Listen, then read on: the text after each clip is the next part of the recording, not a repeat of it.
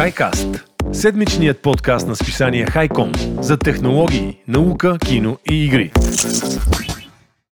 Хайкаст се излъчва с подкрепата на PokerStars, работодател споделящ страстта ни към новите технологии. Здравейте, аз съм Хели, а вие слушате 20 епизод от третия сезон на Хайкаст, седмичния подкаст на списание Хайком, в който си говорим за технологии, музика, филми, игри и всичко, което ни е направило впечатление през предната седмица. С мен по традиция са Геро и Стоян. Добър вечер, момчета. Здрасти, Хели, здрасти, Геро. Добър вечер и от мен. Надявам се да сте добре и да сте готови за подкастинг. Yes. Yes, baby! така, Драги слушатели, по традиция имаме и много интересно интервю за вас. Ако останете до края на епизода, някъде към 60-та минута, ще чуете интервюто ни с Божана Загорчева от Основа, с която разговаряме за устойчиво развитие и как всъщност бизнеса и хората могат да станат по-устойчиви, така че заедно да опазваме света около нас. Специални благодарности към партньорите ни от PokerStars, благодарение на които този подкаст достига до вас. Здравейте, много ви благодарим още веднъж, че ни подкрепяте. Международната компания предлага кариера в голямо разнообразие от професионални сфери, както казваме и всеки път. И ако търсите ново поприще, искате да се развивате, искате да видите какво има на пазара на труда или сте просто любопитни, не чакайте.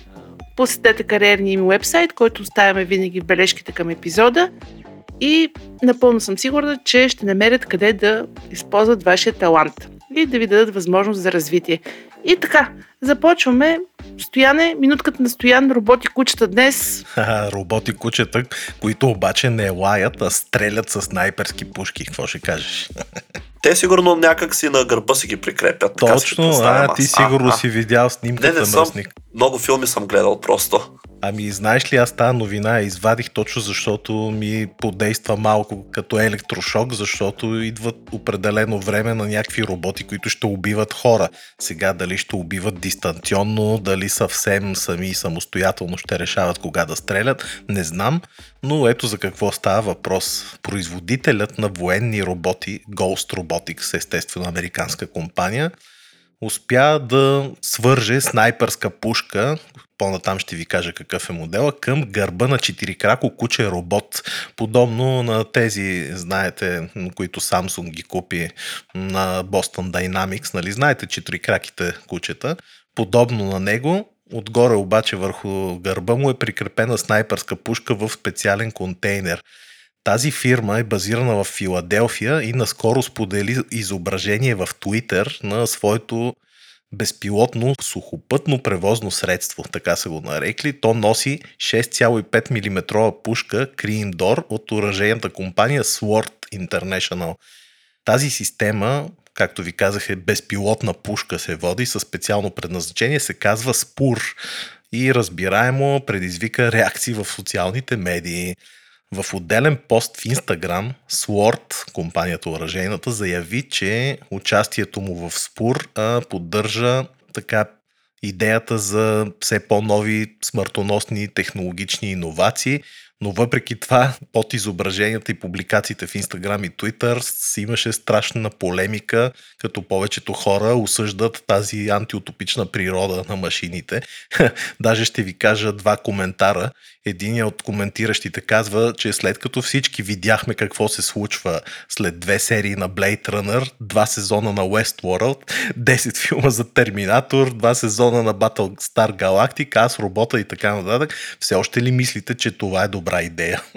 а пък друг казва, че Ghost Robotics е създал бездушен хардвер за брутално потискане на населението, защото милиардерите се страхуват за своите неправомерно спечелени пари. Какво ще кажеш, Геро, дали милиардерите се страхуват за паричките? А? Ми аз ще кажа, че аз вече се страхувам на надгробната ми плоча да не пише беше разстрелян от робот куче. Това просто ще е да, ама, чудесно. Слушай, слушай, значи създателите на тази пушка, Sword, се създали всъщност такава машина с, с цел да има висока прецизност, но и да може да се свързва дори, забележи, с изкуствен интелект, който вече се ползва на бойното поле в момента в комбинация с военни дронове и съвременна техника.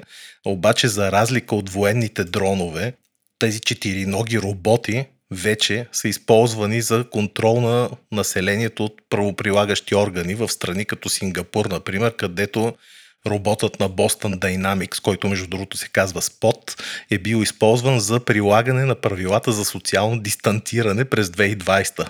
Сещате се за какво става въпрос, за коронавируса.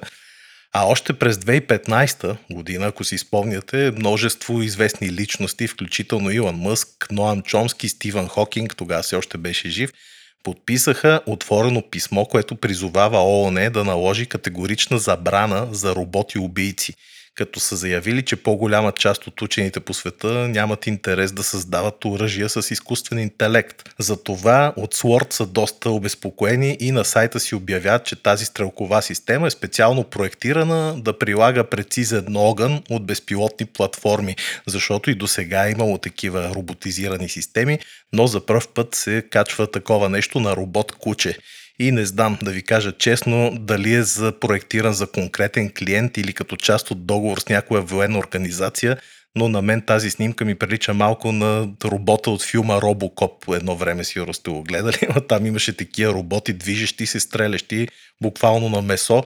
Не знам това нещо, ако се откъсне, дете се вика, или някой луд да тръгне да го контролира, или пък ако е с изкуствен интелект и нещо му стане на програмата, не ми се мисли не знам, много страшно ми звучи на мен.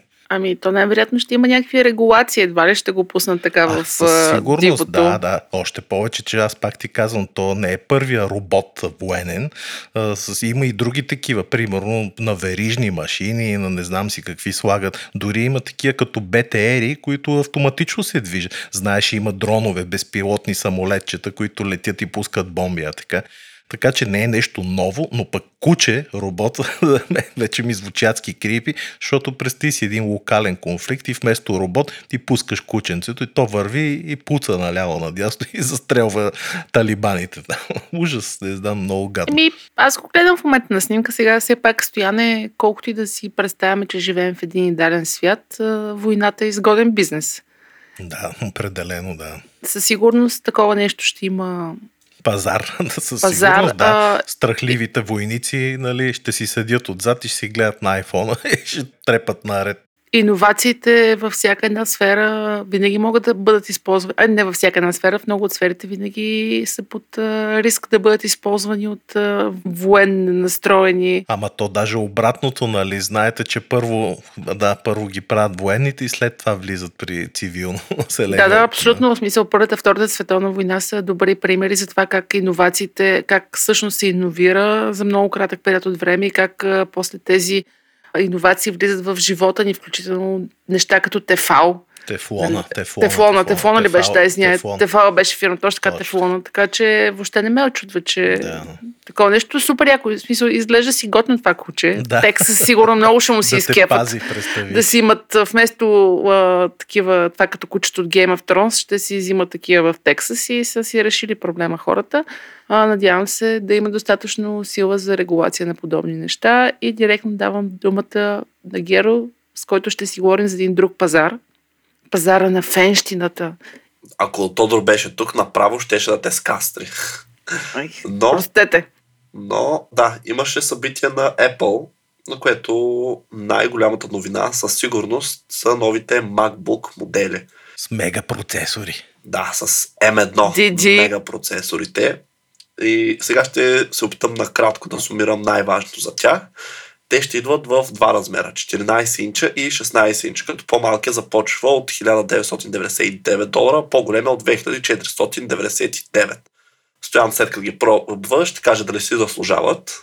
Хич няма да ги пробвам, но това е една Да, обаче тема. знаеш ли какво стояне? Те явно видяха, че не се получава да сложат само едно, един Type-C конектор и върнаха много от портовете. Отново има HDMI, вече има три Thunderbolt, SD карта, да, има дори, Ого. забележи, жак за слушалки.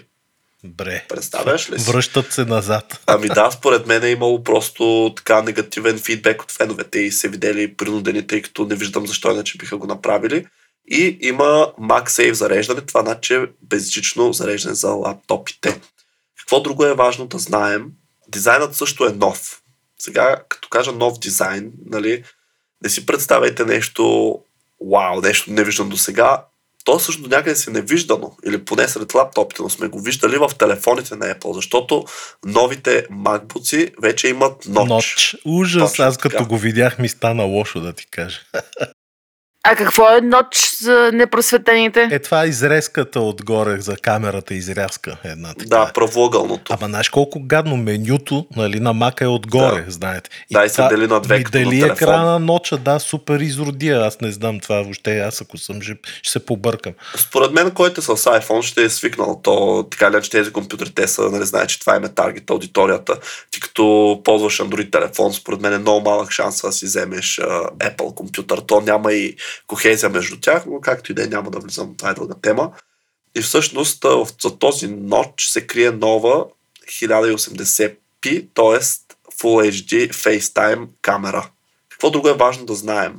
Те ще идват с два вида процесори. И сега тук ще ви питам, колеги, да се опитате да познаете. Кой според вас е по-мощния? M1 Pro или M1 Max? M1 Max. Нямам идея. Явно е Pro. Стоян явно е чел, защото да, да M1 Max е, той е подготвен. Всъщност M1 Pro идва с 33 милиарда транзистора, а M1 Max с 57 милиарда транзистора. Аз признавам, че не знам какво точно значи това. Може би Стоян може да ни каже. Чисто физически като размери е почти два пъти по-голям самия чип спрямо M единицата. Аз някъде гледах размерите. Доста по-голям е, чисто физически като размери. Нормално да натъпчеш доста повече транзистори вътре и съответно производителността да скочи. Да мисля, че четох, че до 4 пъти било по-бързо или няколко пъти ти ще кажеш, може би, повече подробности, така че разкажи. Ами аз по-скоро си мислех да не скачаме в тези спецификации, тъй като вече много ще изребняваме, пък и те не само това пуснаха да не забравяме. Последното, което ще кажа е, че вече има и 120 Hz екран който е с адаптивно опресняване. Тоест, как на телефоните, когато има нужда от тези 120 Hz, те ще бъдат използвани. Когато четете нещо статично в интернет, тогава може да падне и до 1 Hz, за да се спести батерия. Също така се използва и мини LED технологията. Но стига толкова за MacBook, преминаваме към AirPods 3. Забележете. О, слушалчици. Да, но не про версията, нормалните AirPods. Явно Apple са решили, че ще имат... За бедняци такъв масов, нека да го наречем, клас и про клас. Всъщност, какво е новото при тях? Странното е, че те повече приличат на про версията, тъй като който е виждал знае, че те са прото е така леко изкривено, не сочи точно долу дръжката и формата им е подобна, но нямат тапички, което знам със сигурност, че е много добра новина за много хора. И поддържат Partial Audio, което значи, че имат стандарти като Dolby Atmos. Също така, цената им е нова, по-ниска, 179 долара. Когато излязоха предишния модел AirPods, всъщност те мисля, че бяха 199, така че това е супер. Ето, има прогрес. Също така са устойчиви на пот и вода. Тоест, ако тренирате и решите да ги ползвате, няма проблем, нито пък ако случайно ви завали дъжд на път от към вкъщи, няма нужда да ги махате от ушите си. И последната новина, HomePod Mini всъщност той не е нов, но има нови цветове. Вече в жълто, оранжево и синьо за най-големите Apple фенове. За Стоян. Абсолютно за мен. Аз искам синичко, защото съм момченце. А, така. И мисля, че с това приключваме така този кратък а, обзор. Това са най-интересни неща от събитието на Apple. Пожелавам на Тодор да си купи такъв uh, ProBook с Целият комплект да. пожелавам. А той ще струва сигурно страшни пари, Геро, да ти кажа, защото 4 пъти по-бърза графика е имал. И това прести си каква пара ще струва. Те цени, които аз казах, са минималните. Реално, ако искаш най-натокната версия, нали, с максимално пространство, с хранение и рам, ти излиза 6000 долара. 6000 за Макса, така ли? С Макс процесор. Би трябвало за Макс да е, да. Е, 6000 долара не е чак толкова страшно и по-страшни суми съм виждал. Е, да, но това все пак е лаптоп, не забравяй, това не е на столна машина. Да, да, да. Еми, супер, браво. Честито на Mac феновете и на Apple феновете. Аз лично, тъй като не съм най-големия фен на Mac и не следя, ама имам чувство, че всеки път гордо едно и също представят по време на тези събития. Ми, то само се различават процесори и транзистори. Тук там е някой апдейт, да. тук там е нещо, което няколко дразни или няколко кефи и хитри цветовете. Са, хитри са, да. По-малки стъпчици, ама сигурно така на сигурно играят, не е да рискуват да пускат новости, които после да не работят. Нали? Е, малки стъпки, ама сигурни, което е добра тактика според мен. Еми, все пак една от най-големите компании на света. Мерси Геро за обзора. Ако искате да прочетете още за събитието на Apple, посетете HiCom.bg, там има доста обстойна статия и дам думата като един истински парламент, както сме тук, на... На кой? На ами на тебе, Стояне, да, благодаря. защото ще ми разкажеш за слушалки за слънчеви батерии и, за, и в мен е човека, който се кефи на такива иновации. да просто трепери, тръпне, да. да, Такива като теб, които ходят по планини, по екскурзии. Абсолютно, това е супер яка идея. Да, Постоянно да. ми свършват батериите. Днес като тренирах и ми свършиха батериите и супер много се издразних. Ама аз, между другото, като я четох тази новина, се замислих, аз наистина не знам за други слушалки, които да се захранват с слънчеви батерии. А именно за това става въпрос. Слушалки на фирмата, която за първ път я чува марка, Урбаниста, а моделът е Лос Анджелис. Те се захранват от слънчеви батерии. Замислих се, Хели, че не съм чувал за слушалки с слънчеви батерии. До сега ти чувала ли си? Аз не съм. Много странно. Но не това е съм, не съм. Да, добра би... идея. Да. Сега тук въпрос е, те колко трябва да са големи слънчевите батерии, колко а, така, ще, сега ще им увеличи да. теглото на слушалките, защото аз се кефа на много малки слушалки. Е, не, тия са големи. Тия са като сонитата, тия скъпите големите слушалки, безжични, Bluetooth. Чак и сега ще ти разкажа едно по едно, нали, спокойно. Сега, казах, че се казват Лос Анджелис на фирмата Урбаниста, подобно на предходният им модел, който се казва Майами, на друг град в Штатите те са дискретно изглеждащи, завършени, подобни, както ви казах, на Sony, тия MX1000 ли бяха тия, дето са най-хубавите слушалки на Sony. Обаче, каква е разликата? Вие можете да разгледате линковете в интернет, ще видите дизайн. Разликата е, че външната страна на лентата за глава на слушалките, това, което ти е хели на главата, е уникална. Тя е широка и от материал, наречен Power Foil – който се създава и доставя от компания наречена Exeger. Този материал, както вече се досещате, може да черпи енергия от всякакъв вид светлина. Дали е слънчева, дали е кружките във вашия дом или някакви луминесцентни, няма значение, каквато и да има светлина. Този материал винаги дърпа енергия, винаги се зарежда, независимо дали слушалките работят и слушате или не. Това означава, че този модел на урбаниста би трябвало почти никога да не се налага да се зарежда от електрическата мрежа. Супер яко, супер готино. Продължавам с още малко за дизайна. Ако ги разгледате, ще видите, че те нищо особено няма като дизайн. Доста са изчистени, доста приятни материи, имат черно, полунощно черно или пясъчно златно и са си безжични с Bluetooth 5.0, забележете, което не е върха на сладоледа, защото вече мисля, Много че са 5 красиви. Да. А, така. Геро ще остави бележки на Хайком за тях. Ха, точно така. Даже нека да провери подробностите. Защо? Защото ще стигна сега и до тях. Само споменавам, че с 40 мм драйвери естествено има шумопотискане, включено, изключено или awareness. Знаете, да можете да чувате през слушалките около вас какво се говори. Обаче, кое е интересното сега? На лявата слушалка ще намерите USB-C за зареждане на батерията, която естествено има батерия в тях. Тя е 750 мАч батерия – защото ако сте далеч от всякаква светлина в продължение на много часове, все пак ще ви трябва да заредите. Примерно, ако сте вкъщи и стоите на тъмно или сте в някакво мазе, де да знам. Но според производителя, забележи Хели, прекарването на един час навън, само един час при прилично слънце, зарежда Лос-Анджелис модела за 3 часа възпроизвеждане на музика. Освен това, ето нещо, което Геро може да провери по-натам, са посочени смущаващо големи часове за работа без зареждане, т.е. слънце, 80 часа с изключено шумопотискане или 50 часа с включено.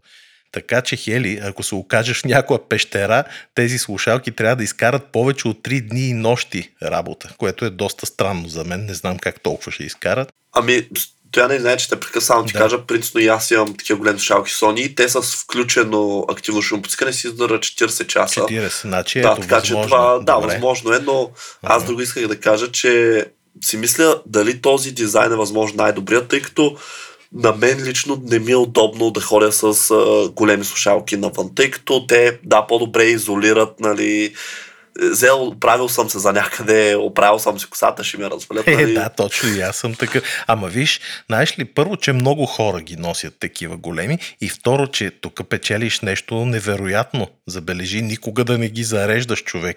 Значи, казвам, източника ми е Wired, писанието, знаете, великото. Хората там са ги тествали и виж какво споделят. Слушали са след носене и слушане на този модел в продължение на повече от 30 часа, в нито един момент нивото на батерията не им е спаднало под 52%. И това е супер любопитно усещане. Все едно вървиш навънка, слушаш и си гледаш с приложение, нали, защото има приложение батерията, докато слушаш навън и вместо да ти пада батерията, тя се увеличава. Нали. И много интересно, защото всеки е свикнал, слуша безжични, те падат, падат, падат и зареждат. А тук се дигат, разбираш, и много яко. И то това всъщност е доста за мен е много. Аз лично бих си купил такива слушалки, ако особено доста вървя навън по цял ден. Ти представяш си, никога няма да се налага да ги зареждаш. Супер здраво. Освен това са само 200 евро. В смисъл, това не са огромни пари за слушалки. Да, тук слагам скоба и казвам, че според ревюто не са нито най-добрите като звук, нито най-добрите като софтуер или нито най-добрите като шумозаглушаване, но все пак са достатъчно добри за ежедневно ползване и факта, че вече има такива слушалки, според мен ще почнат и други производители да правят такива уреди. Аз се замислих малко часовници, телефони. Но само, че часовника му е много малка повърхността, а виж, слушалките затова е готино, защото главата отгоре лентата, като е по-широка, сещаш ли си, достатъчно площ има, която да зареждаш на часовника, какво ще имаш, освен това, ако ризата ти е отгоре, е край. Така е, така. Или, примерно, каската ти на, за сноуборд, която ти погрява, да, нали, на докато каска, караш. Супер, да, да, ето ти добра идея. Това да. за дрехи, примерно, когато трябва да се сгряваш. Много яко. Ами, Виж, Хели, знаеш ли, ето сега се сещам нещо много важно, защо, значи повишили са се в последните години, самите соларни елементи са станали вече с по-високо КПД и това вече позволява, нали, коефициента на полезно действие им е по-висок, това позволява на по-малко повърхност да се произвежда повече енергия. И от тук се сетих, че наскоро четох, че Китай е отбелязал спад на цената на слънчевите панели, които произвежда. Знаете, в Китай най-много панели се произвеждат само за по-малко от десетилетие, от 2011 до 2018, цената на панелите е паднала с над 63%, смятай повече от половина. И в отговор на това, слънчеви централи в Китай никнат буквално като гъби, като днес в наше време една трета от целия нов слънчев капацитет на централи в света се въвежда именно в Китай. И забележете цифрите, какво казват. В Китай днес има 250 гигавата гигавата активни слънчеви централи. За да се ориентирате какво са 250 гигавата, Хели и Геро, само ви казвам, най-мощната ни централа, знаете коя е, АЕЦ Козлодуй, нали? Всеки от реакторите е по около 1 гигават. а те са 5 или 6, нали? да имаме 4-5 гигавата общо максимална мощност АЕЦ Козлодуй, цяла нали, атомна централа. А тези пичове имат 250 гигавата само от Слънцето. Така че на Китай до 2060 година амбицията им е да достигнат нулево ниво на емисии. Смятайте, хората имат план след 30-40 години въобще да няма нито въглища, нито нефт, нито нищо друго, само слънчеви батерии и такива екоисточници. Така че, какво да ви кажа, напред са. Много яко, в смисъл, тая безкрайна енергия на Слънцето. Да, да, дано да, Те първа да спасим планетата. Ще се учим как да я употребяваме. А да, и като си говорим за спаси планетата, накрая има едно интервю, което говорим точно по тази тема. Останете до края да го слушате. Благодаря ти, Стоян, за хубавата новина. И давам думата на Геро, като си признавам, че не разбрах за какво става дума, Геро. Надявам се ти да ми обясниш какво е това бокс офис на тех индустрията ами, в момента. Да, това е едно заглавие, което така аз си измислих и имам преди, че това е поне лично за мен най-интересно нещо, което се случва в момента с на технологиите. Виж колко смело твърдение. GG. Чували сте за компанията D-Brand, тъй като аз и преди съм говорил за нея в подкаста? Ами аз съм чувал, ама нищо не си спомням. Сега. Ами реално те правят а, скинове, но буквално скин хартия, нали, които има за телефон, имат за лаптоп, имат и за PlayStation. Да, да. Да. Само, че техният маркетинг е страшно агресивен. Аз си признавам, че не съм виждал по-агресивен и говоря агресивен в най-буквалния случай. Агресивен не е нали, много нали, прекален, ами вулгарен, дори кажи речи. И всъщност аз най-вече в Twitter там са ми прави впечатление. И какво всъщност става? Та, както знаем, когато Sony пусна PlayStation 5, те имаха само бял вариант. Мисля, че и до ден днешен имат само бял вариант. И съответно някои компании, вие помните, ние си говорихме и за златни плочи бяха правили за него, нали? но всички, които правеха плочи пластмасови за PlayStation, Sony ги изловито един.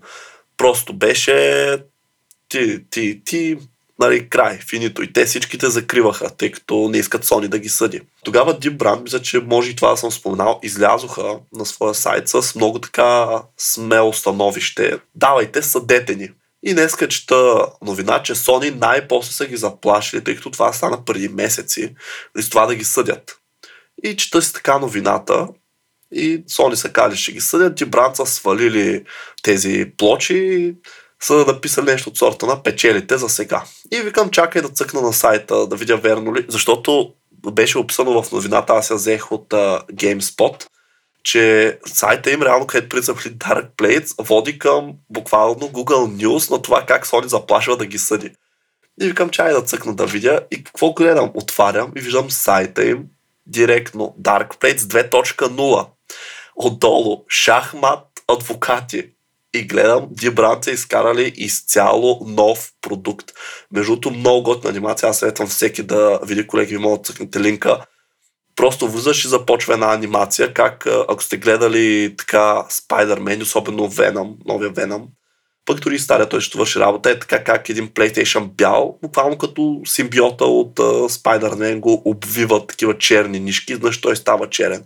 И оттам нататък започват всякакви смели, да ги наречем, твърдения. Започва са нашата загуба е във ваша печалба. И тук започва при сегмента обясняват нали, Sony колко скъпа компания е, така, така как може нали, да не дава на едва ли не на феновете това, което искат, нали, че и да спират други компании да го правят обясняват как са направили специална изрязка за вентилаторите на конзолата, което мисля, че по дизайн Sony го нямат, така че ето, че са вкарали малко иновация, не е съвсем да са изкопирали дизайн едно към едно, въпреки, че и формата им също е различна.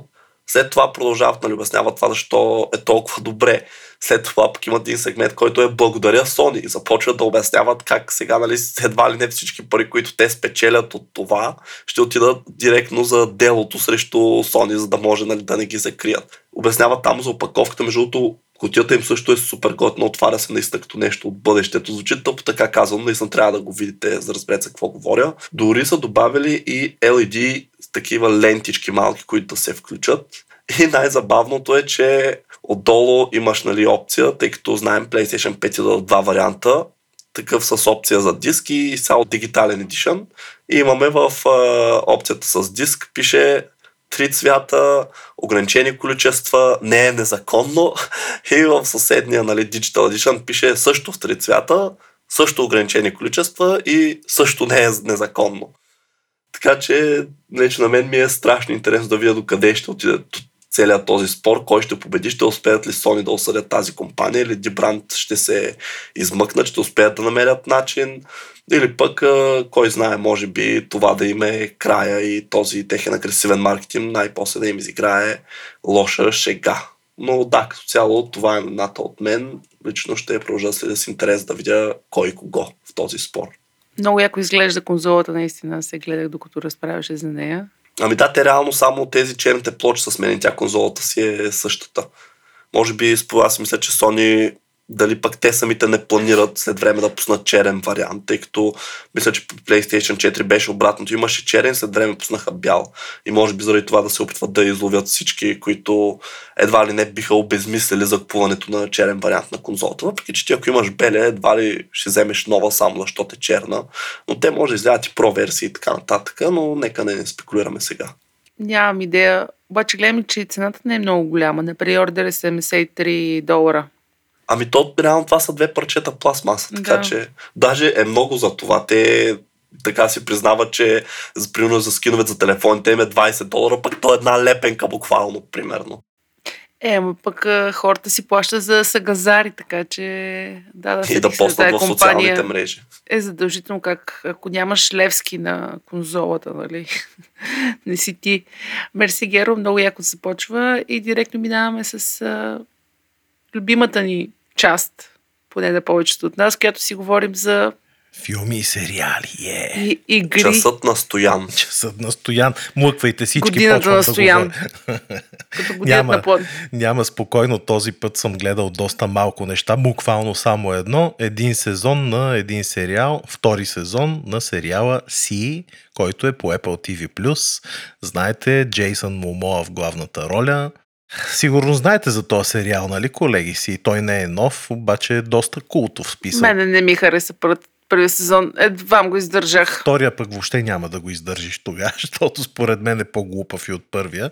В смисъл, първия не беше лош, имаше идея, имаше визия, втория също има и само Хели да споделя, че всъщност си струва да се гледа единствено заради ролите, нали, не само на Джейсън Момо, който все пак вече си един доста израснал нагоре артист, Ами и на Дейв Батиста. Този пич здравеняка, знаеш Кечиста. Нали? Кечиста, да. Абе, той сега се появява в много филми, ама той си има и талант за артист. Мене много ме кефи, разбираш. Защото да, як бие се така, обаче не, има талант, бе. Много готин, готини роли прави. И в този сериал, втория сезон, прави много-много яка роля този пич. Много ме кефи и благодарение на него и на Джейсън Момоа целият сериал се крепи да не е една страшна боза. Има и още един пич, един там китаец такъв, мисъл, азиатец, той се казва Хун Ли, никой от вас не го е чувал, но аз съм го гледал в един много як сериал Банши, който преди няколко години се въртеше и той там играеше един хакер компютърен. Беше много уникален и тук ме изкефи, защото също прави готина роля. Така че ако сте гледали първия сезон, ако ви е харесал Apple TV+, само да спомена, че вече се абонирах, не издържах и аз се абонирах за него. заради фундацията и заради сериала за извънземните, който скоро също ще почне. Много неща предстоят по този стриминг канал и се абонирах и за него. Вече не знам за колко услуги, сигурно за 6 съм абониран. Не, че имам време да гледам, но това е положението. Curiosity Stream, Curiosity Stream. Това е Да. супер якото. да. Аз абонирах вече цяла година. Кое е това? Документални... Curiosity Stream. Не го Curiosity. знам. Какво има само Ами, документални? Само документалки 20 на долара на година е цялото Добре. нещо. И ще страшно го много документалки има, много съм доволна. Аз си бях говорила предни. Ето за колипка се абонира и там има документални хиляди филми с превод. Еми, да, удобно Ама- PlayStation си сяда ми си гледам. Да. Мерси, Стояне, аз си Джейсън Момоа. значи ако ме... Мам- Мамо, не Моа. Мамоа. Мамо, ако питаш, аз съм най-големия фен, смисъл. Да, да. Гледала ли си го в Stargate Atlantis? Там Навсякъде съм го гледала. Много страшен. Стояне и в Инстаграм го гледам, и в Фейсбук го гледам. гол и... го гледам, добре. Гол едва ли, но дето е Що бе в Аквамен, нали е? О, да. Е, сега. М, Така, при да се размещая, Геро, ти най-накрая си гледал Squid Game. Аз не можах Да. да, го догледам, ама Ми, какво е твое мнение? Наваксах. Ами аз не мисля да купя така времето на хората и да говоря за Squid Game, тъй като най-вероятно вече всички са го гледали. Или ме харесал, или не ме харесал. Освен а тези, мене. които не са го гледали, всъщност мога да го препоръчам с две ръце. Аз още преди да започна, така имах предубеждение, че ще ми хареса, тъй като съм гледал Alice in Borderland, дори с тя сме така, да, да. И не знам, аз не, може би не си спомням достатъчно този сериал, но този ми се видя дори по-добър. Значи, ако ви е харесал Squid Game, със сигурност гледайте и Alice in Да. Borderland. Значи те са различни. Alice in Borderland е малко по-сюрреален, има малко повече визии. таки. Не, че тук няма. Тук направи ли ти впечатление тия лабиринтите на Ешер, де се качват по едни стълби нагоре-надолу и не знаеш кое е горе, кое е до. Страшно яки такива визии има. Обаче самите корейски сериали и филми са малко по-различни от японските. Защото аз съм ви казвал, там залагат и на хората, на отношенията, на много неща, докато японците са малко по-обрани. И мене корейските сериали пич адски ме кефат. Аз се абонирах онзи ден за още 6-7 сериала. Напипах един линк, една статия, най-добрите 15 сериала корейски в Netflix. И като ги проследих, всичките са мега яки. И сега съм си ги сложил в плейлистата някой ден да си ги гледам. Да знаете, корейските сериали са топ. Супер са. Стояне, аз чакам ти да се абонираш за Crunchyroll и да почнеш да гледаш анимета Какво е вече. Това? А, не, анимета, да. няма да, не, не. За тук е... ме изгуби. Съжалявам. Ако искате ме убиете, не мога да гледам анимета, сори. Дърт съм вече. Е, то принципно не е за възраст. Това, но да, единственото, което искам да кажа Squid Game, така, може би не ми допадна много финала, нали, голямото разкритие, реално, какво, нали, цялата идея каква е била. Това, е, не спойвай, може някой не го е гледал. Просто казвам, че лично на мен не ми допадна. Смятам, че нали, така някакси ми е отнел от удоволствието. Но най-силният епизод също така, който ми хареса най-много, мисля, че беше седми се води. Стоян ще се сети там, където играха играта с а, стъклените топчета. Само това ще кажа, който знае, знае. Да, е, силна беше, да. Всичките са... Целият сериал е много готин и нямам търпение да видим втори сезон. Надявам се, че ще има. О, тъй като ти нали видя как свърши и между другото ти, не знам дали прочете, но това е най-успешният сериал на Netflix. Да, нещо да. на 110 милиона стрима за месец. Така да, че според мен със сигурност ще има. А и те така нали, който го е гледал, знае доста отворено, нали, го оставиха финала му, едва ли не. Бе направо си казаха, ще има то дори не, няма как да приключи, нали, там толкова беше отворен финала. Опитвам се всячески да не кажа какво стана. Затова направо спирам до тук, тъй като и без това съм убеден, че повечето вече са го гледали. Мен ме изкефи, давам палци нагоре и ще чакам втори сезон. Окей, okay, и аз ще съм бърза. Не съм гледала много неща. То просто, защото нищо интересно нямаше в общи линии, поне аз не си намерих. Това, което мога да препоръчам е The Movies That Made Us. Това е един много як документален сериал, ако мога така да се изразя, вече трети сезон, в който в рамките на 40-50 минути се разказват за различни култови филми и как са били създадени, като има интервюта с режисьорите, с актрисите, актьорите. Супер яко е, примерно сега новия сезон, тъй като идва Хелуин, е посветен на Scary Movies и някои от култовите филми, като Alien, като Nightmares on Elm и въобще такива класики в жанра, които са създади клишетата, ако мога така да се изразя в а, киното, се разказва за тях как са били създадени. Препоръчвам, много е забавен и е добре заснет, смисъл и много интересни факти ще научите за някои от любимите си филми, които даже не сте знаели, като, например, че забравят да поискат Сигарни Уивър да стане част от Aliens, от втората част на Aliens, смисъл и си създават немаци, режисьор, сценарист, всичко и накрая сеща, че се забрали да питат всъщност главната героиня в този филм дали ще участва.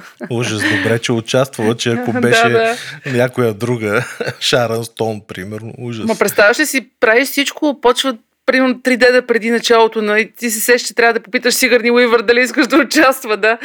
Еми, абе, викнахме ли я Сигър? Ама виж сега, нормално, тя тогава не е била и звезда, само да ти кажа. Ама тя след Елия не е станала звезда да. и няколко милиона отгоре е взела, защото се е забравили и няма да. голям избор. Та са доста забавни и другото, което бих препоръчала е Ю. Това е трети сезон на един доста нашумял сериал, преди една-две години излезе първият сезон, в който става дума за един, да кажем, обсесивен младеж, който няма да спойва много, но се влюбва в някоя жена и започва да я преследва, случват се много неща. Филма е страшно добре заснет. Може да ви напомня някой бивши гадж, не знам. Като в третата част той вече е женен за друг обсесивен индивид и си има дете и се случват някакви много интересни. Абе, супер добър. Ю е един прекрасен сериал за човешките а, взаимоотношения, за това, когато твърде много се вторачваме в човека срещу нас и направо се закачаме като пиявици в него, докъде може да стигне до екстрем. Препоръчвам го третия сезон. Ако не сте го гледали, почнете си от първи стояне. Не знам дали си видял колко му е рейтинга, докато си говорим. Хели, между другото, аз съм гледал мисля, че е една, един или два епизода от този сериал. Не съм и, аз.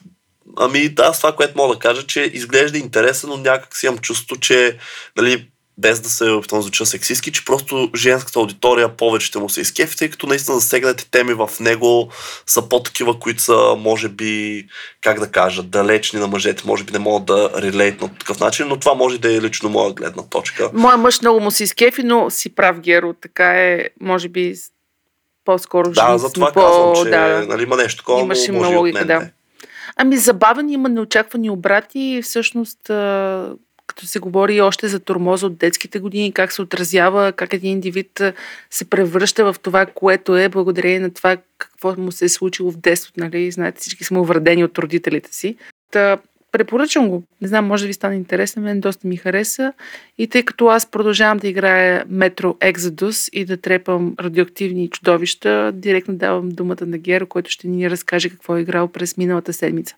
Ами всъщност аз не го играх това през миналата седмица. През миналата седмица само FIFA играя. Аз вече трета седмица само FIFA играя. Но преди да излезе FIFA, започнах една игра. И очевидно тогава не съм я пипал, но така и не успях да говоря за нея. Затова сега ще използвам тази възможност. Арагами 2 се казва. И всъщност, може би от няколко месеца така бях загледал, тъй като видях, че ще ми идва с Xbox Game Pass, когато излезе. И реално какво представлява? Представете си Assassin's Creed, такъв тип нали, стелт игра, където трябва да се промъкваш на разни места, отиваш да я убиваш, нали, да не те хващат и така нататък. Естествено, как да кажа, но е, някакси хем е по... Няма я тази сякаш дълбочина на Assassin's Creed, нали, с огромния свят, с а, историята.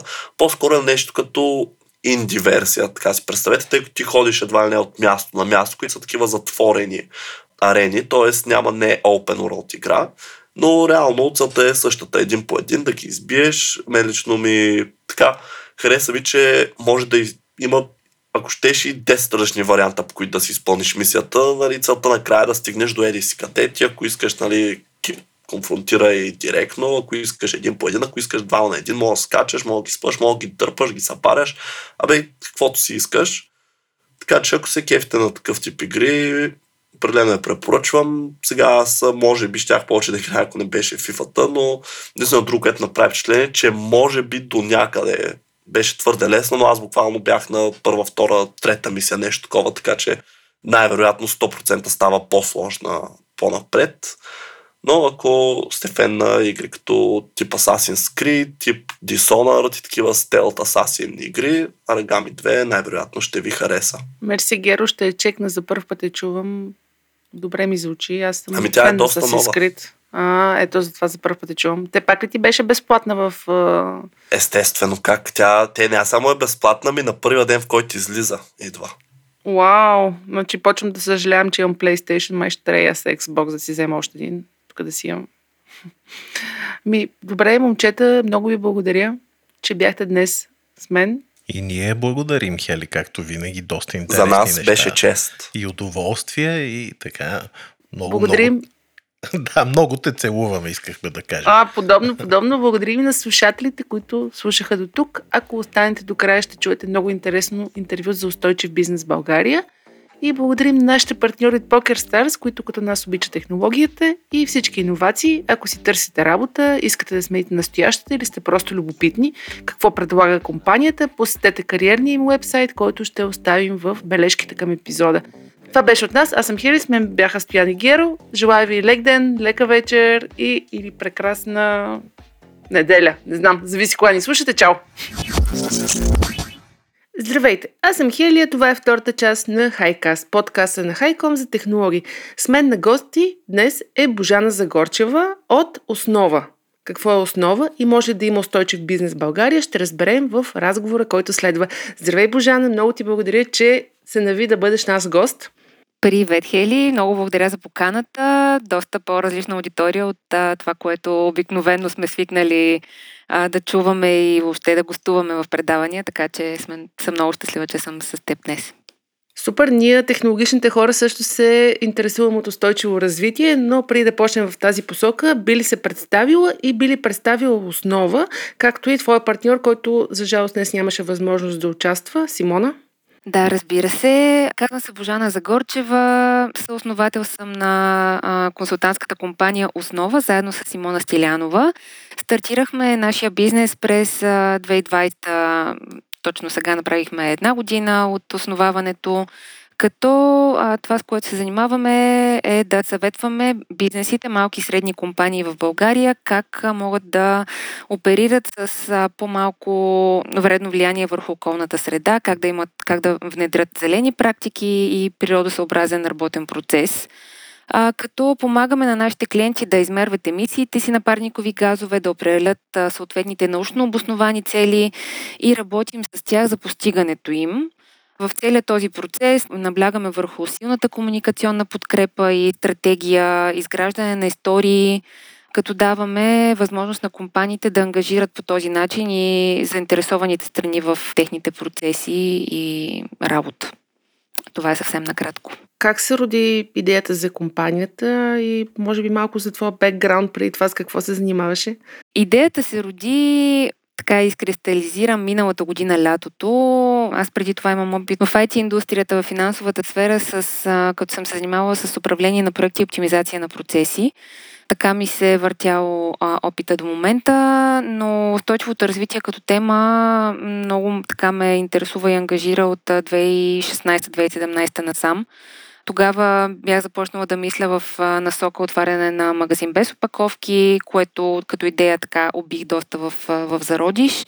В последствие участвах в различни предприемачески инициативи, където всъщност обучения тип, където всъщност се роди тази идея за консултантски бизнес, но отново не стъпих напред с разработването и вече стартирането на такъв бизнес, защото бях сама. И всъщност 2019 година а, беше благосклонна към мен и ме срещна с Симона, която пък по това време беше един от полуфиналистите в един конкурс на Европейската комисия за намаляване на пластмасовия отпадък. Там се запознахме с нея, аз бях нейн ментор, тя участваше с един проект, който се казва Чешмите на България. И така много добра синергия усетихме и двете в рамките на няколко месеца. Започнахме да се виждаме по-регулярно, включително и след финала на този конкурс. И след горе-долу година, две, по-скоро две години, вече се срещнахме и започнахме да говорим конкретно за консултантския бизнес, защото всъщност и за самото законодателство предразполага все повече да се говори на тази тема и да се действа, не само да се говори. Вече все по-често чуваме и за зелената сделка, амбициозните цели за декарбонизация на всяка една страна, членка на Европейския съюз и на световно ниво, така че така, това ни подтикна да, да стартираме именно 2020. Със сигурност има доста бизнес хляб, ако мога така да се изразя в тази сфера и те първа ще ви следим на къде отивате, но нека да си поговорим за отговорен и устойчив бизнес в България. На какво ниво е българската бизнес сцена? Би ли ми разказал, ти имаш така по-добър поглед към нещата? Много зависи от компанията, разбира се. Срещаме се с а, компании, които а, са част от по-големи групи и имат а, цели за намаляване на въглеродния отпечатък а, на ниво група. Работим и се срещаме и с по-малки компании, които пък имат интерес, искат да направят стъпки в това отношение, но пък нямат бюджет. Има, разбира се, и големи компании, корпорации, които пък са задължени да правят стъпки в, в, в тази насока, като правят и съответно доклади относно намаляването на емисиите. Наистина е доста индивидуално. Но това, което ни прави впечатление е, че а, все по-активно, проактивно нас ни търсят. Не ние да сме действащата страна, която да се свърза с клиентите, по-скоро те се свързват с нас, което за нас е един индикатор, че наистина темата започва да назрява в, в главите на управлението на фирмите и очакваме всъщност този интерес да се изсилва. Как протича процес на работа? Правите анализ на бранда и решавате какви политики, какъв начин на работа следва след това да приложат или как се става устойчив бизнес? Нека така да, нека да почнем от там. За нас най-добрият вариант е да се изграждане на една цялостна стратегия, точно с стартиране на анализ, на процесите в организацията, интервюта с заинтересованите страни, от, от, стартирайки от ръководството до клиентите с проучвания или служителите, а, като на база на този анализ вече виждаме къде има потенциал за подобрение и даваме, изготвяме една първоначална стратегия, която представяме на клиентите. А, като някъде там в процеса, разбира се, много наблягаме на тази част с изчисляването на въглеродните емисии на бизнеса. Понякога обаче бизнесите, които се свързват с нас, не виждат все още смисъла в това изчисление, което така ние виждаме като наша роля в цялостния процес въобще да обясним защо за бизнес е важно да прави такива изчисления, всъщност да базира стъпките на база на тези изчисления, защото е важно да не са така самоцелни тези действия, които ще се предприемат в посредством един такъв проект, да бъдат научно базирани и на база на, на числа, за да може после да се измери след да кажем една година или две години, след като се направят някакви промени в процесите, това наистина до какъв положителен ефект е довело до бизнес. Да, това е горе-долу изграждането на стратегията. Един друг важен компонент, за който също често се допитва до нас, именно комуникацията с заинтересованите страни, ангажирането, за да може всъщност това съобщение, че един бизнес е зелен и полага грижи процесите да бъдат устойчиви, да бъде адекватно комуникирано и на външните клиенти, на вътрешните клиенти на, на компанията. Супер добре. А, много ми е любопитно компаниите как започват? Започват нещо малко или директно правят цялостна трансформация на своя бизнес? И ти каза, нали, въглеродни емисии, но ако компанията, примерно, не произвежда, а е, примерно, медия като нас, как бихте ни изчислили въглеродните емисии? Много добър въпрос.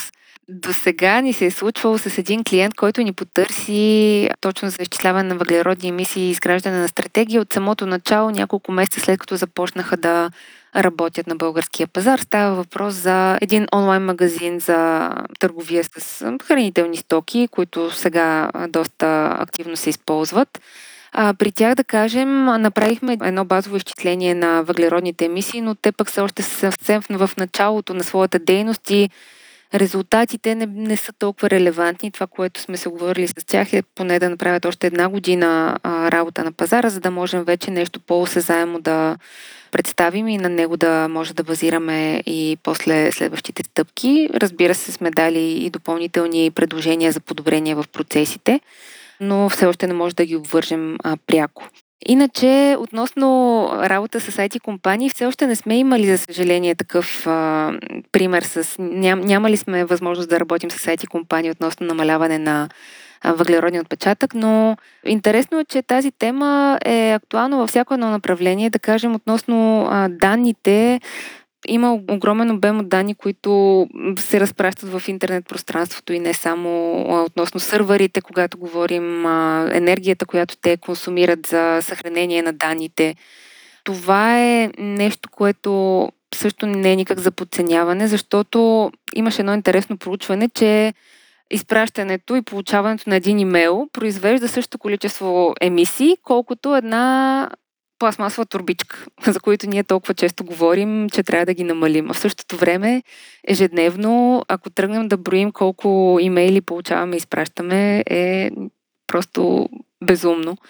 От тази гледна точка най-малкото спетяването на един мейл благодаря. Може би е някаква малка промяна и победа. Та, това от една страна. Друго нещо, което така е интересно и бизнесите биха могли да се замислят, когато работят в такава дигитална среда, е хостинга. Ако, да кажем, имат 100% имат вебсайт, а, който използват, хостинга би могъл да бъде зелен хостинг. Ние използваме такъв за нашия вебсайт като в този случай се използват отново възобновяеми енергийни източници за, като енергия което също е една стъпка напред.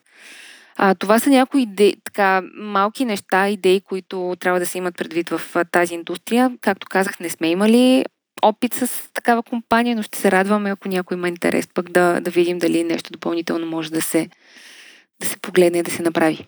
Със сигурност ще оставим линк към основа в бележката към този епизод. Дай да си поговорим малко за международната сцена. И се пак, нали, говорим си за устойчив бизнес. Ти каза, че част от регулациите изискват от компаниите да станат по-устойчиви. Други, примерно, като повечето автомобилни а, гиганти се насочват все повече към електрическите коли.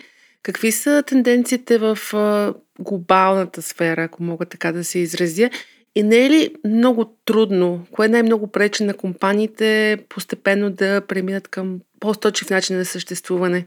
Доста е трудно. това, което наблюдаваме е, че наистина големи компании, големи имена в всички сектори възможни, които съществуват, вече активно комуникират цели за устойчиво развитие, за декарбонизация, намаляване на отпечатъка до 2300-2400.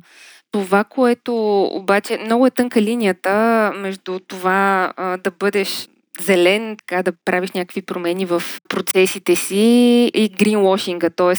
да казваш, че правиш нещо за околната среда, което звучи много добре, но всъщност промените, които влагаш в процесите си, да генерират повече емисии, отколкото преди.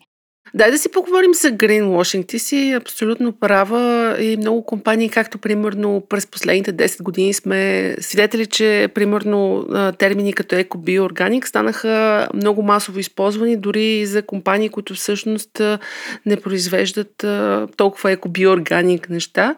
Гринвошинга със сигурност го има. Би ли ми разказал малко по темата? Какво се случва в България? Има ли такъв гринвошинг в международната сфера също? По мои лични наблюдения, гринвошинга всъщност, за съжаление, все по-често се среща. Трябва да бъдем много внимателни наистина на, на кое да вярваме и на кое не. И тук пак опираме до тези научно базираните а, измервания, цели и така нататък. Например, беше ми попаднало производител, ако не се лъжа, беше на сладолет. Как а, сладолет е направен с а, като се неутрализират емисиите, млякото идваше, да кажем, от а, другия край на света, но в същото време говориха за устойчивост на, на марката, което е малко така противоречи си, колкото и да правиш офсетване или точно компенсиране на въглеродните емисии, най-добрият вариант е да използваш местни ресурси, например, или съставки, които не вредят на околната среда. Това е един пример, който така сравнително скоро ми попадна. И в България се среща често и в чужбина. Предвид, че темата става все по-гореща, явно ще продължаваме да го чуваме и трябва така много ясно да разграничаваме това, което наистина си струва и, и е смислено като, като продукт или като услуга, което се предлага като зелено и това, което просто слага една опаковка. Добре, обаче да продължим по темата. Примерно една компания, ако реши да се промени, да развие бизнеса си в по-sustainable посока, всъщност това не оскъпява ли продуктите и крайният потребител може би до някаква степен страда ли от това, че компаниите в момента преминават през подобни промени? Да, това е много добър въпрос отново. Наистина, при а, такъв тип промени трябва много да се внимава с а, допълнителните разходи, които биха могли да възникнат. В а, най-добрият случай такъв тип оптимизация на процесите, които намаляват и въглеродните емисии, биха довели и до по-ниска цена на крайния продукт но много често се тук може да говорим и за, ня... за въвеждане на някакъв тип альтернативи. Давам пример с европейската регулация за премахването на еднократната пластмаса. В нея се говори за въвеждането на премахването на някои типове а, чаши за еднократна употреба от еднократна пластмаса. И при премахването на този тип артикул се въвежда една продуктова такса за всяка една кутия или чаша, която клиентът си закупува кафето. А, това в, е много добър пример как а, клиента всъщност е потърпевшия в, а, този контекст. Но в същото време се отваря една друга възможност а, за бизнеса. Той всъщност може да даде альтернативата и да насърчи своите клиенти да си носят собствена чаша или собствена котия или да въведе тип депозитна система, която да намали както разхода за клиента, така и консумативите, които бизнеса трябва да поддържа и да закупува.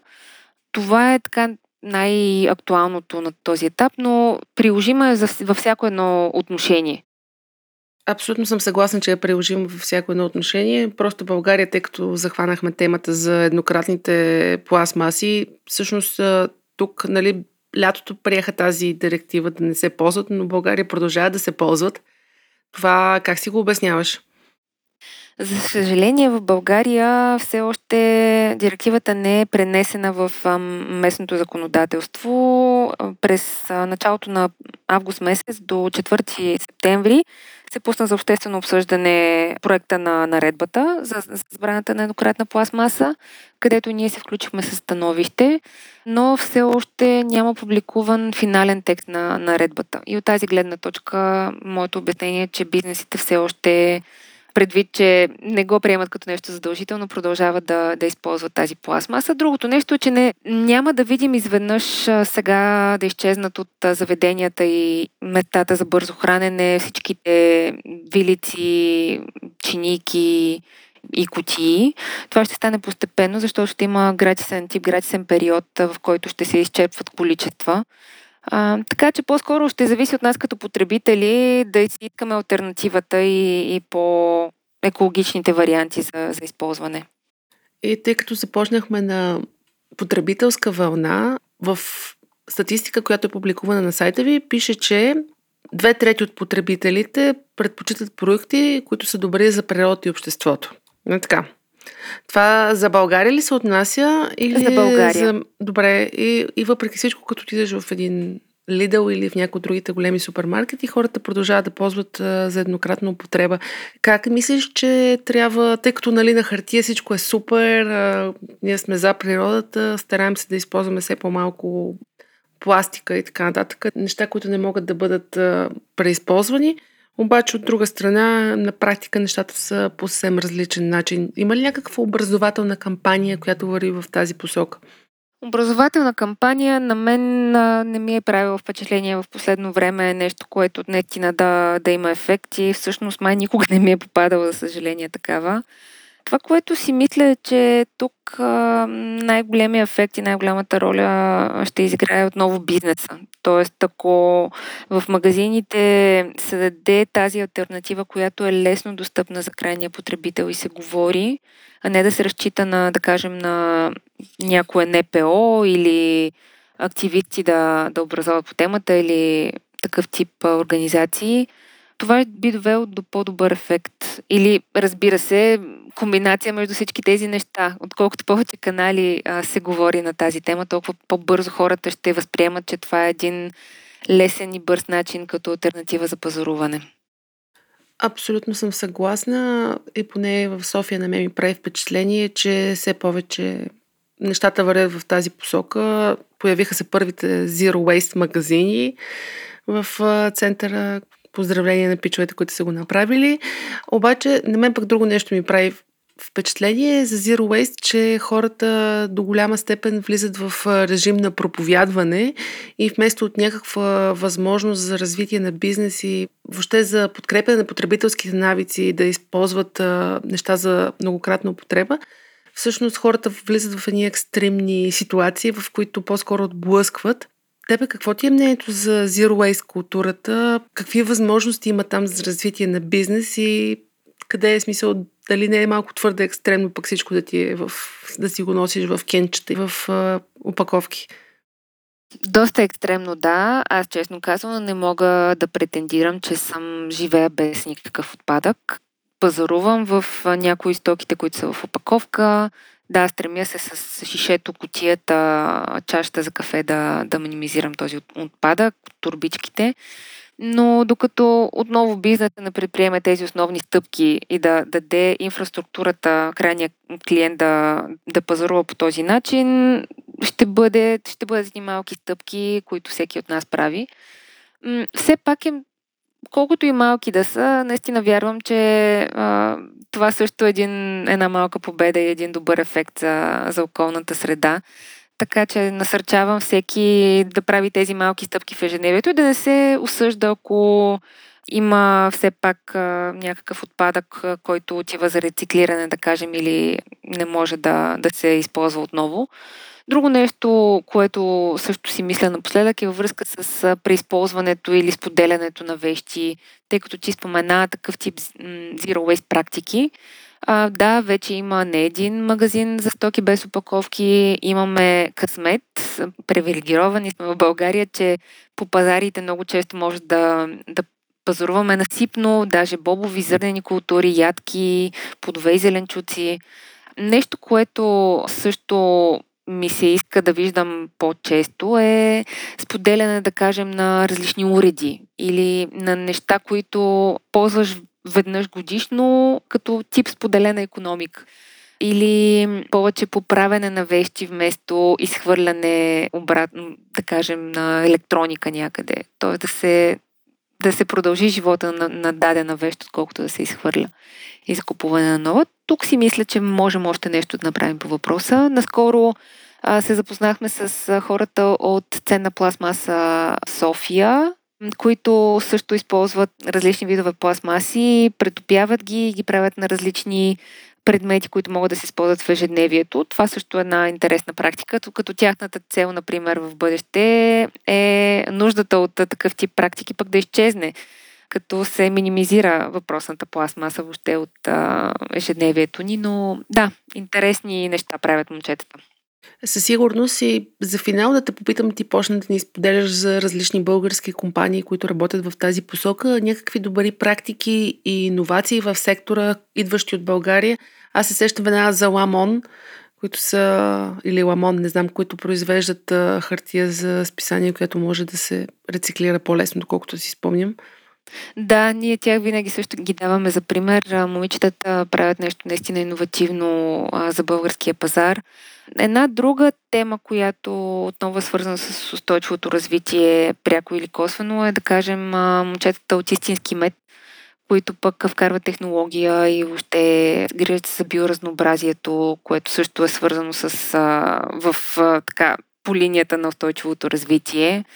Има компании, които като цяло са си поставили цели за устойчивост, които са на ниво група. Да кажем, в момента работим с едно, които на ниво група имат именно цели за намаляване на емисии, използват умни системи за управлението на, на техните офис пространства. Така че те първа ще чуваме за различни добри примери и се надявам да бъдат все по-интересни. И аз много се надявам да са все по-интересни и да не се окаже малко като старата поговорка след дъжка чулка, че сме се сетили да спасяваме планетата малко като вече е неспасяема. Но все още съм оптимист за човечеството и такива компании като вашата всъщност ми дават още по-голям оптимизъм.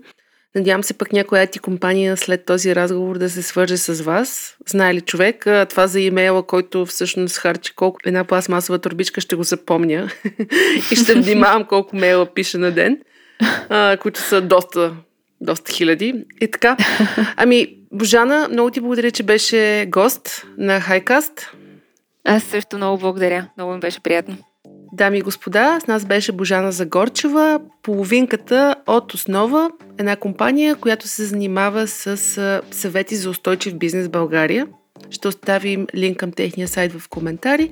Аз съм Хели, ако ни харесвате, споделете подкаста, шернете го, лайквайте ни в Google, Apple Podcast и Spotify и другите платформи, напишете някой коментар, това винаги много ни помага и ни кара да продължаваме. И това е от мене. Чао и хубава вечер, ден, сутрин или когато ни слушате. До скоро! Хайкаст се излъчва с подкрепата на PokerStars, работодател споделящ страстта ни към новите технологии. Хайкаст Седмичният подкаст на списание Хайком за технологии, наука, кино и игри.